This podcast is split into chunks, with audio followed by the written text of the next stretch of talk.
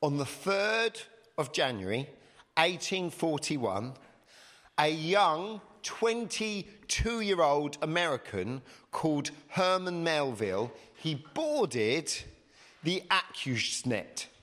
Um, Melville had read some famous accounts of the uh, incredible adventures encountered on whaling boats, and he wanted to see what all the fuss was about. He wanted to encounter the work and the drama, um, and he wanted to encounter the trade, which is incredibly important um, for America at the time, and he wanted to encounter it firsthand. So he was a teacher, he was a sailor, he was a writer, and he would spend 18 months aboard this boat, and he would use his experiences to compose a very famous story. Has anyone not heard of Moby Dick in this room? Excellent. So basically, everyone's either has read it or too ashamed to admit it, which I'm absolutely fine with, because uh, I think it's one of the greatest. Uh, American novels. Uh, there's a genre called like the Great American uh, Novel, and I think Moby Dick is, uh, uh, for me, possibly the best of them. D.H. Lawrence, um, he said it is one of the strangest and most wonderful books in the world. And he also said it's the greatest book of the sea ever. Why am I talking about Moby Dick? Well, I think Melville's account of Captain Ahab pursuing this great white whale does a really good job of illustrating some features in our next little passage in 1 Peter. So if you can turn to 1 Peter, we've made it to chapter 2, which is absolutely thrilling. Um, so we're in 1 Peter chapter 2, and we're looking at verse 1. And it says this Therefore, rid yourselves of all malice, all deceit, hypocrisy, envy, and slander of every kind like newborn babies crave pure spiritual milk, so that by it you may grow up in your salvation. Now that you have tasted that the Lord is good. There's some very rich word pictures there. Um, and and um, I just thought uh, Moby Dick sort of unpacked some of them really well. So last week, if you were here with us, we had a particular focus on two words agape and rhema, and they were God's love and God's word.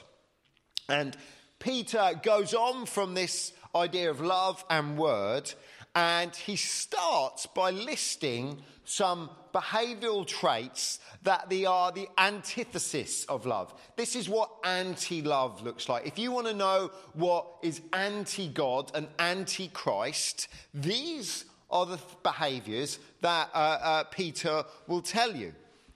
And it's fascinating that of all the evil Peter could describe, and if you have lived in this world for any time at all, you will be aware there are some incredible variants of evil.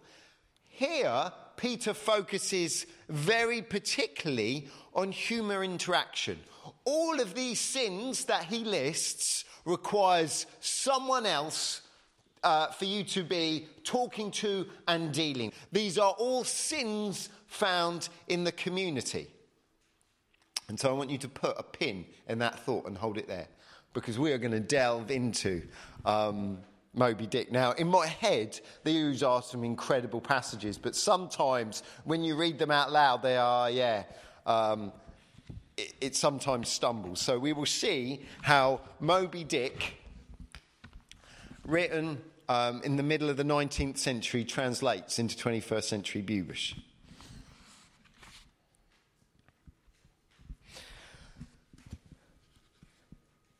And now the time of tide has come. The ship casts off her cables, and from the deserted wharf, the uncheered ship of Tarshish, all careening, glides to sea. Does anyone guess what he's talking about when he says Tarshish? Might ring a bell with some of you. It's in the Bible. Jonah, excellent.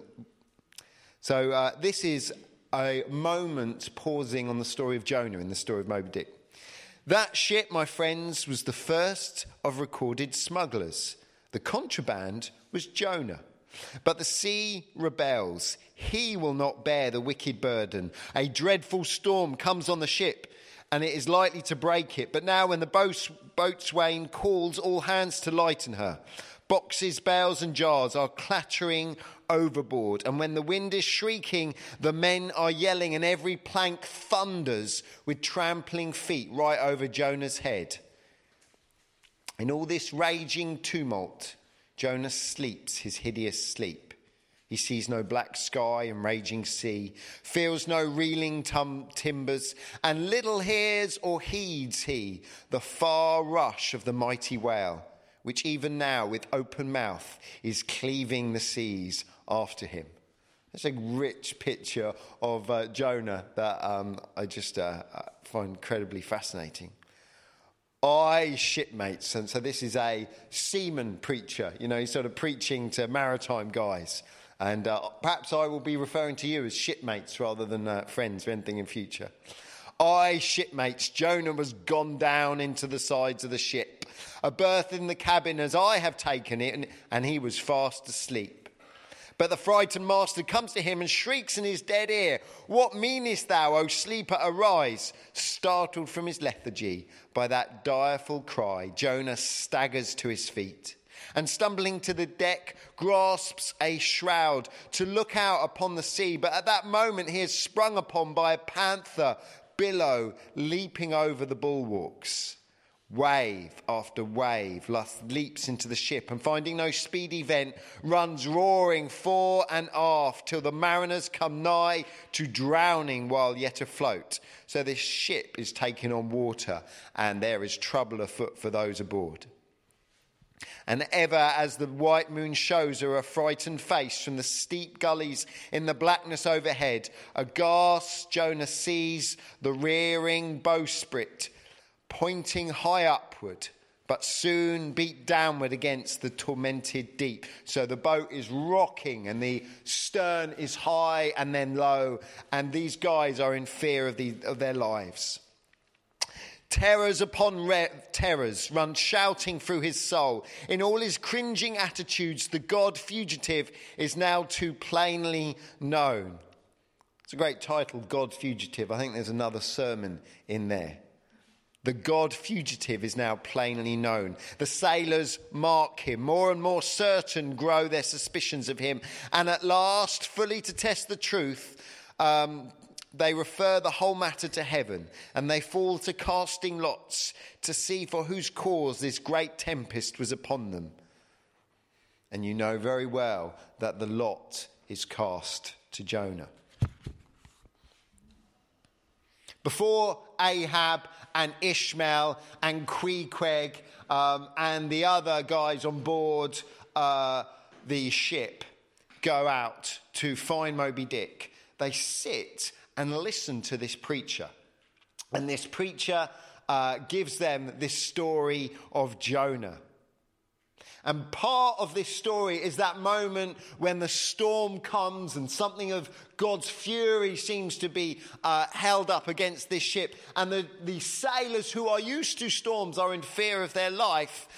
And there is that desire. And I don't know if you've ever seen any other kind of uh, ship film, but they throw stuff overboard because that will lighten the ship and stop it getting subsumed by the wave. And they throw stuff out and it's not enough and they wonder what they can do. And then it suddenly occurs to them that there is someone that needs to go as well. That the physical stuff overboard is not enough, that there is someone that they must uh, throw off because that is the thing that's dragging the ship down.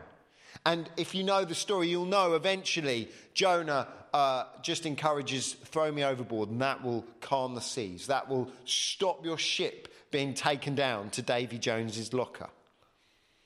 And as we think of that storm, as we think of the uh, fury of the waves, as we think of that ship about to go down, and we imagine those things being thrown off in a desperate attempt to keep the ship afloat. It seems to me the perfect picture of our relationship with all sorts of malicious patterns of conduct that the world is happy with, but is disastrous for our community here in Bewbush. There are all sorts of ways of behaving that out there is perfectly acceptable, but here they are dangerous and they threaten our survival. And Peter brings to our mind a number of things. And he starts by malice. And this is a general feeling of a, a, a, general disposition of evil. And, you, and all of us stand back and go, Of course, I don't feel any evil to my fellow parishioners in Bewbush. I am pure as the driven snow. But then he drills down into some details, which, if any of us have got any self awareness, we should maybe feel um, a little tender. Deceit and hypocrisy. Now, these are harsh words, but they cover a whole multitude of different ways of behaving. We say things to manipulate other people's thinking and how they see us and how they see themselves. We so often project the idea that we love Jesus. You know, He is our best friend, and the Holy Spirit just walks with us every day. But our private lives are rotten and shipwrecked inside. We come and say, You know, I was, I was just spending time in the Word, uh, and I really felt this when really you'd opened the app on your phone sort of while you're on the toilet and just took the first text you found, and that was the only time you bothered to look at the Bible at all the entire week. Or we talk about other things that this and project the idea it's an entire habit of ours to pray and read the Bible and fast, when really our daily habits have got very little space for those things in at all and we deceive other people and we are hypocritical about our own walk with God. And it damages lives. It is not a harmless uh, white lie, but it is something that you are doing bad and it is something that is received badly as well. And then going on that, uh, Peter lifts um, Peter details envy and slander. And these attack another blessings. Other people can uh, uh, be blessed by God, and yet we cannot handle it. When someone on the most superficial turns up in a nice car, and instead of saying, oh, God bless them for uh, that bonus at work or whatever, go, well, I see how they spend their money. I give mine to the church. But obviously, uh, they don't. Or they enjoy a nice holiday, or uh, they have uh, sort of well behaved kids, and we want to snipe and drag down them and somehow undermine the goodness that they're enjoying when someone enjoys some success, whether it's an answer to prayer or something else, and we take it down a peg by uh, making snide comments to those around us. Isn't it terrible how she looks after her kids?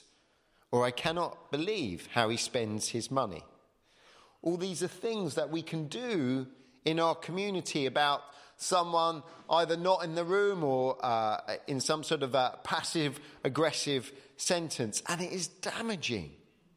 The world can uh, uh, accommodate that because it's, that's all it knows, but we cannot. There should be no room for this sort of behavior, no room for slander and envy and deceit of hypocrisy.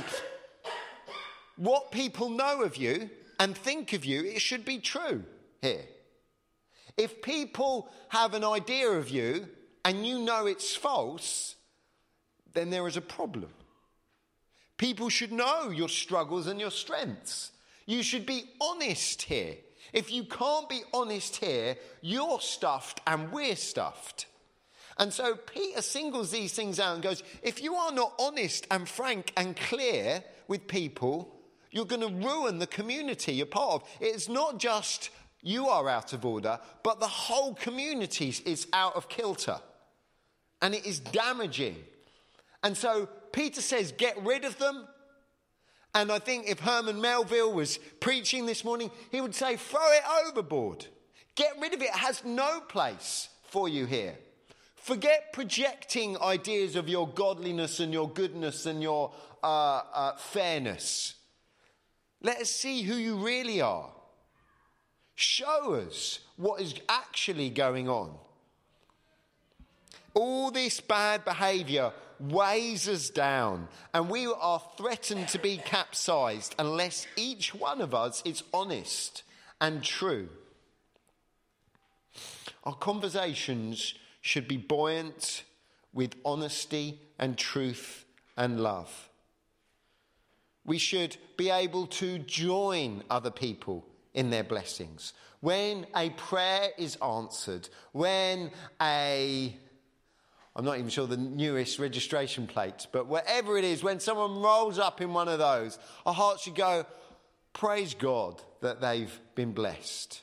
When something good happens to them, rather than backbite and snipe and whine, when someone takes up the mic at 11 o'clock and says, You know what, God has done this for me, they go, Well, I don't know why. You, you live your life so badly, Monday to Saturday. I don't see why you should be blessed. That sort of reaction is anti Christ. It's anti love and it's anti God.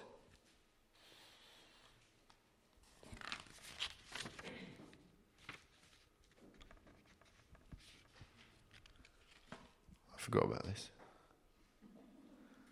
So, Joni, you remember that? And here we go.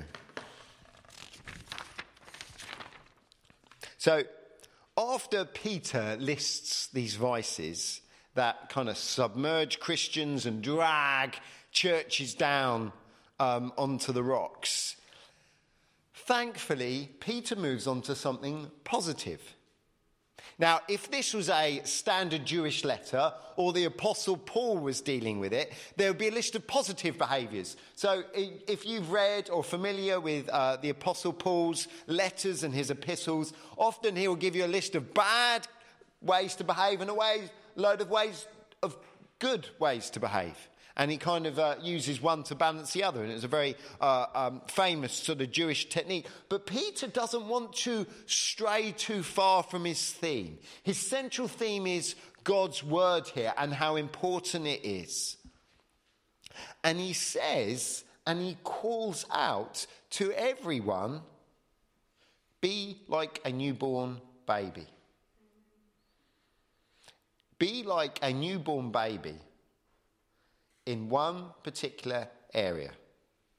In a specific thing, you are to be like a crying infant. Have you seen how babies demand milk at every hour of the day and they have an insatiable appetite for it? They, um, especially if they're breastfed again and again, they just will go down for an hour or two and then they'll wake up ready for more. And they have an enormous, insatiable appetite that you can never quench. You wonder where all this milk goes. And yet they keep coming back for more. And it is their only diet. They don't have a smorgasbord of cheese and meats and bread and other things. It is one thing that they consume and they do it uh, with incredible rapidity. Again and again, they drink that milk. And Peter tells us this morning that picture you have of a baby that keeps wanting milk, that picture is directly applicable to what a Christian should feel about the Word of God. Now, there are other New Testament um, passages that talk about newborn babies. And it essentially says we should move on from being newborn babies to adults. Um, and that you start off with milk and then go on to something more solid. But that's often talking about theology. And Peter is talking about God's word here. And essentially he's saying, don't grow up. Stay a newborn baby. Have that appetite for God's word forever. Don't ever think that you've moved past it.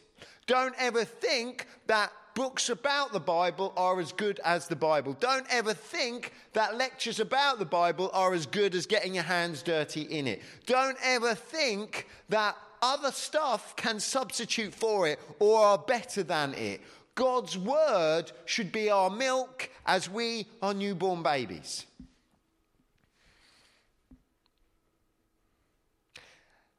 And this brought to mind another passage uh, in Moby Dick. And um, here we go.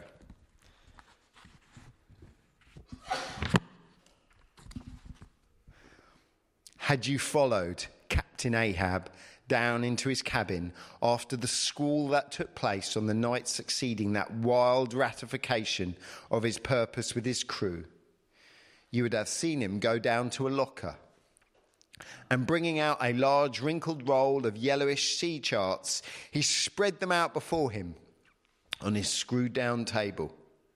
Then, seating himself before it, you would have seen him intently study the various lines and shadings which there met his eye. And with slow but steady pencil trace, um, traced additional courses over the spaces that before were blank. At intervals, he would refer to piles of old logbooks beside him, wherein were set down the seasons and places in which, on various former voyages of various ships, sperm whales had been captured or seen. Thus, while employed, the heavy pewter lamp suspended in chain over his head rocked with the motion of the ship, and it kept throwing shifting gleams and shadows on his wrinkled brow till it seemed that while he himself was marking out lines and courses on the charts, some invisible pencil was tracing lines and courses upon that deeply marked chart of his forehead. But it was not this night in particular that the solitude of this cabin. Ahab thus pondered over his charts. Every night they were brought out. Almost every night, some pencil marks pencil marks were effaced and others were substituted. For with the charts of all four oceans before him, Ahab was threading a maze of currents and eddies with a view to the more certain accomplishment of that monomaniac thought of his soul. And so we have here Ahab absolutely obsessed. Now, I recognise he's actually obsessed in revenge. The whale had taken out his leg and he wanted revenge. But if you could just move past that thought and uh, just take in that picture of his intensity in studying those maps, his intensity of wanting to find his goal, of his intensity of wanting to go and get that whale. He is consumed by that craving. Everything is secondary. There is nothing else in his life that takes precedence over this plotting and charting to find this sperm whale. It dictates his steps. It has dictated this journey on the ship Pequod. And what it has done, it has drawn others in. Captain Ahab has drawn other peoples into this uh, fatal quest to find Moby Dick. As we hear of Ahab's tenacity, I think Peter would recognize the thirst for Rhema that he wants the Christians to have. Instead of maliciously competing with Christians, instead of jostling for position, we are to have a hunger for God's word. We are to chase it like no other appetite we know. It is to be our goal in life because we realize it is the only true means to progress. There is nothing else in life that offers up life like the Word of God. On Wednesday, Sam and I were really privileged to have the prospective people who are going to get dunked in Southwater Lake at our house. And we had some uh, great discussions uh, uh, um, about what they could expect. And initially, there were some fuzzy definitions, you know. Um, I'm not sure that they were used to quite the direct uh, sort of Spanish Inquisition questions um, that I was directing their way. Um, but it was obvious as we were talking to them that these like, guys loved God and wanted to move on in their relationship with Him. That even though uh, uh, they didn't answer every question theologically perfect, that there was something going on inside that was beautiful and that, that we wanted to honour. And one, and this thrilled me for sermon purposes, uh, was saying that you sort of new life was definitely in them. And why? Because they voluntarily read the Bible. You know, it wasn't something imposed on them. They didn't feel uh, religiously obliged to do it, but they actually picked up the Bible because they wanted to see what it said.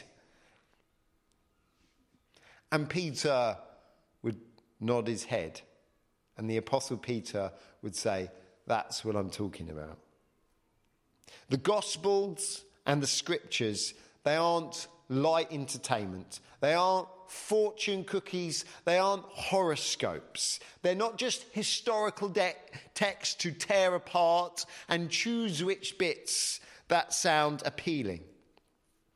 These are the Word of God and they are for the diligent believer. They are for the monomaniac Ahab who wants to find his way forward. They are for the person that is passionate about drawing near to God, about growing in a way that God appreciates. Not just a way that other Christians think is amazing, but in a way that God wants. And in a way, when we read scripture, that the wider community of Christians um, appreciates.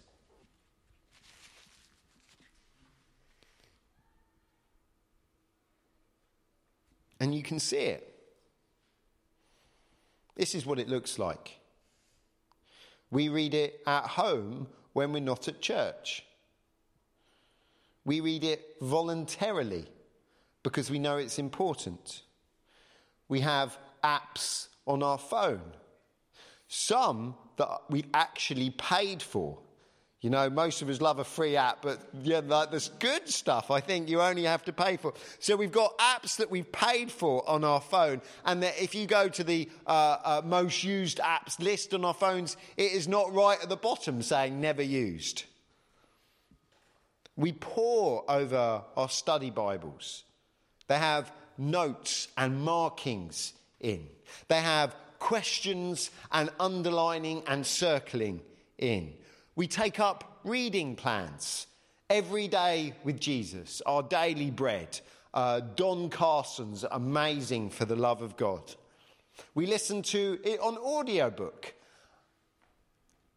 David Suchet of Hercule Poirot fame does an excellent NIV reading. And we've bought that at cost to ourselves, and we listen to it when we're driving in the car or, uh, uh, or um, just other times, not because we have to do something about it, but because we are interested in what God says.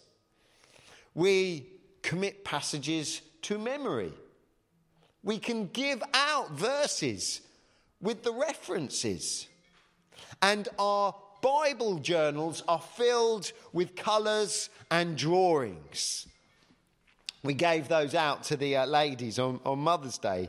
Um, and it's great to see one or two littered around with uh, uh, the startings of thoughts. The Holy Spirit takes God's word and uses them to move our focus and our priorities and our very heart. We are here and then we are uh, enjoy God's revelation and then we are moved by it. We are changed by it. We are refined by it. We are transformed by it. Peter says uh, essentially that all these negative behaviors are things to get rid of, and then we read God's word and we are moved on from them. And suddenly we know what love looks like. Not because you've just had a guy up the front shout at you for one reason or another, but because you've read it in the text. You know that the Apostle Paul and the Apostle Peter they knew what love looks like, and you have adopted their perspective. Because of what God has spoken, we know what love is. Not what our culture says, not what the experts say, but what God says is love. And we see how to exhibit it because that changes. It changes with seasons and it changes with years.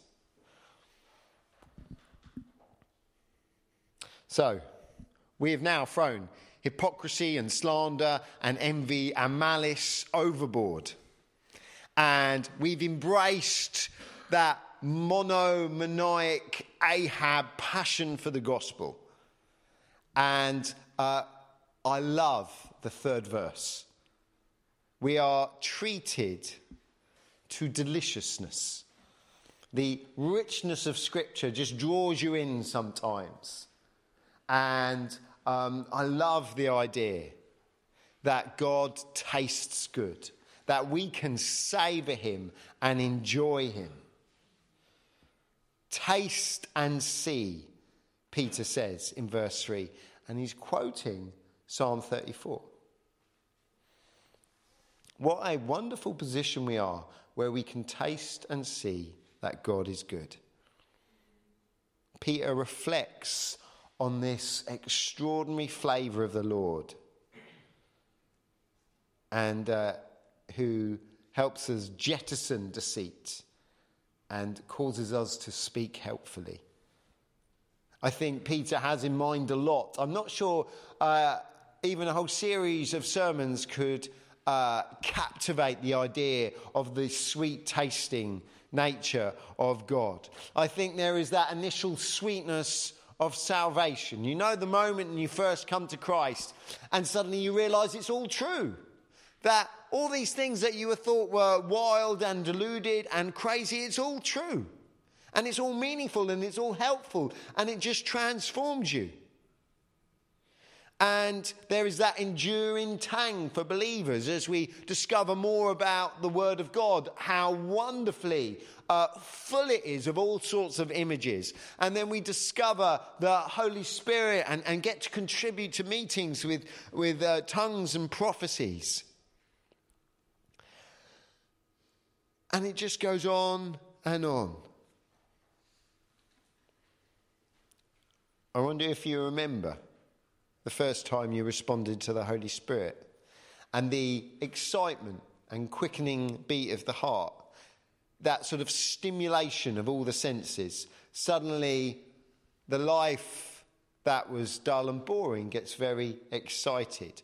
Um, there is something wonderful about meeting someone that's become a Christian recently. They are contagious. They haven't been bogged down by Leviticus in the Bible. They just think that the Bible's full of really helpful, constantly exhilarating truths. Um, and that if only someone would listen to them on the bus or at work, they too will become Christians and join in. Some of us over time have got a little jaded and, you know, um, our experience hasn't been that constantly. But that uh, uh, excitement of the new Christian is absolutely wonderful and uh, uh in, uh, in, incredible. And I love it. Like, so I'm pastor here, and, and we see sort of new Christians come. And they go, Kevin, have you read this? And I'm like, I've been a Christian for a long time. I'm, it's unlikely you'll find a bit in the Bible that, that surprises me. And then I have to go, get over yourself. Enjoy their excitement. Just enjoy it sort of go, wow, that's amazing. I love what you've uh, brought out there. And there, there is just a, they are tasting and seeing that the Lord is good. And it should gladden our hearts when it comes. And then if we work hard at it, and then sometimes it takes some homework, but retaining that excitement. Because that excitement isn't a one off introductory offer. You know, it isn't a case of God lures you in with excitement and then just kills you with boredom for the rest of your Christian walk. The Lord offers it to you. And we try and explore it here. We try and give moments where people just uh, pray out loud and bring a prophecy. Uh, we try and offer moments of challenging you. You know, it's great to be a new Christian, but it's great also to grow up and start to take your place in the church, start to preach and lead worship. It's uh, start to uh, uh, participate in home groups and do readings at Christmas and all the other opportunities we have on a, on a, uh, uh, as part of a Christian community. These things can take a little while to come out, but they are delightful as well. And they are something that should excite us and tantalize our taste buds. Even the most vintage believer, even the most long in the tooth Christian among us, should be able to wax lyrical of the wonders of worship. If you are sat down or have got your hands in the pockets as Tim is strumming out Amazing Grace, then there's only one person to blame for that, and it's certainly not Tim. There are the joys of fellowship. There are the joys of home group and prayer meeting and coffee after church. There are the joys of uh, sitting in the cafe with Barry on a Thursday. And if you are far from that, that's because you've let your own flame burn cold.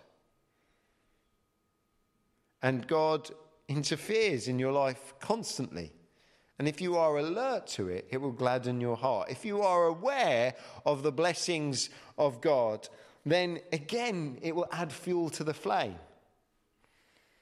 There is a goodness and a sweetness in our relationship with God that should constantly tantalize our senses. Last reading from Moby Dick. It says this. As I sat there in that now lonely room, the fire burning low in that mild stage when, after its first intensity, it has warmed the air, it then only glows to be looked at, the evening shades and phantoms gathering round the casements, and peering in upon us silent, solitary too the storm booming without in solemn swells, and I began to be sensible of strange feelings. I felt a melting in me. No more than my splintered heart and maddened hand were turned against the wolfish world. This soothing savage had redeemed it. There he sat, his very indifferent speaking a nature in which there lurked no civilized hypocrisies and bland deceits. This is Ishmael talking about the, uh, the harpoonist Queequeg. And I find it fascinating that as he um, goes into this friendship, that he talks about hypocrisies and deceits, the very things that Peter uh, hated wild he was, a very sight of sights to see. Yet I began to feel myself mysteriously drawn towards him. And those same things that would have repelled most others, they were the very magnets that thus drew, drew me. I'll try a pagan friend, thought I, since Christian kindness has proved but hollow courtesy. I wonder if that could be said for our friendship. It's just hollow courtesy. If there yet lurked any ice of indifference toward me and the pagan's breast, this pleasant, genial smoke, they uh, shared some sort of peace pipe together. And we're not encouraging tobacco use, uh, but it's part of the story. Um, as we shared this genial smoke, soon thawed it out and left us cronies. He seemed to take me he seemed to take to me quite as naturally and unbiddenly as I to him. And when our smoke was over, he pressed his forehead against mine. He pressed his forehead against mine, clasped me round the waist, and said that henceforth we were married. meaning in his country's phrase that we were bosom friends. He would gladly die for me. If need should be, in a countryman, this sudden flame of friendship would have been far too premature, a thing to be distrusted. But in this simple savage, the old rules would not apply. After supper and another social chat and a smoke, we went to our room together. He made me a present of his embalmed head and took out his enormous tobacco wallet and, groping under the tobacco, drew out some $30 in silver. Then, spreading them on the table and mechanically dividing them into two portions, pushed one of them towards me, and he said, It was mine. So, our hero Ishmael, the person that kind of writes the uh, uh, words of Moby Dick, he discovers this friendship with Queequeg. On the face of it, he is a strangely marked immigrant. He is someone other and foreign and someone ominous. He is someone to be cautious of. But this is a generous man, and he is a skillful harpooner. He is an awesome ally to have.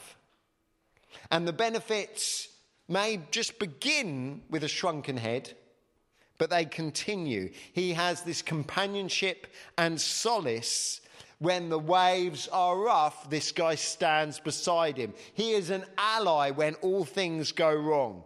When that whale rears its head, Queequeg is there by his side. When Captain Ahab rails and leads them into danger, Queequeg is there by his side. And Queequeg is for Ishmael the antithesis of Christian hypocrisy. Ishmael has seen Christians say nice things to each other's faces, but then backbite when their backs are turned. He has seen bad behavior, and in this guy finds an honest, open relationship. This is love. At the end, Queequeg foresees his death and he uh, makes provision for his death. And ultimately, Queequeg, he saves Ishmael in the story of Moby Dick. What Queequeg does means that Ishmael uh, escapes with his life. When we talk about church and sin and judgment and discipline and Bible reading, we can easily have our eyes roll back into our heads and yawn and shuffle around uncomfortably and say, Yeah, I'm not really sure about all that, Kevin. We can be burdened with demands, going, Am I really expected to make all these different meetings you keep putting on, Kevin? Surely one a week one a month's enough. And I can't keep all these different rules and laws and uh, attributes you like, and those vices, that just can, seems to just explain my life rather than the other side. Is this, all these ways of behaving, is that what paradise and eternity look like? Standing without my hands in my pockets during worship and looking attentive during the sermon. Is that it? But Peter reminds us that God's word and everything else, they are not ends in themselves. They are details of our saving friendship. At the core of all Christians, what we do, it's the understanding that our fellowship with Father, Son, and Spirit trumps everything, that that is the highest value. That is the best thing to chase. That taste and see that the Lord is good. That is the thing that drives us, and it is why we do everything else. It is why we pore over those maps with Ahab, is because they lead us into a greater relationship with God. And that is the sweetest thing. That is the eternal thing. That is the thing that will refine our character and cause us to be loved to those around us. It has a perfect and exquisite flavour that we Christians can't help but chase. Please bow your heads. Heavenly Father, we thank you yet again for Peter's wise words, and we thank you that they've been preserved for us today. Lord God, I pray that we would throw overboard all those attributes and behaviors that damage ourselves and this community. Heavenly Father, I pray that we would um, cultivate a appetite for your word because we know it's the word of life and light.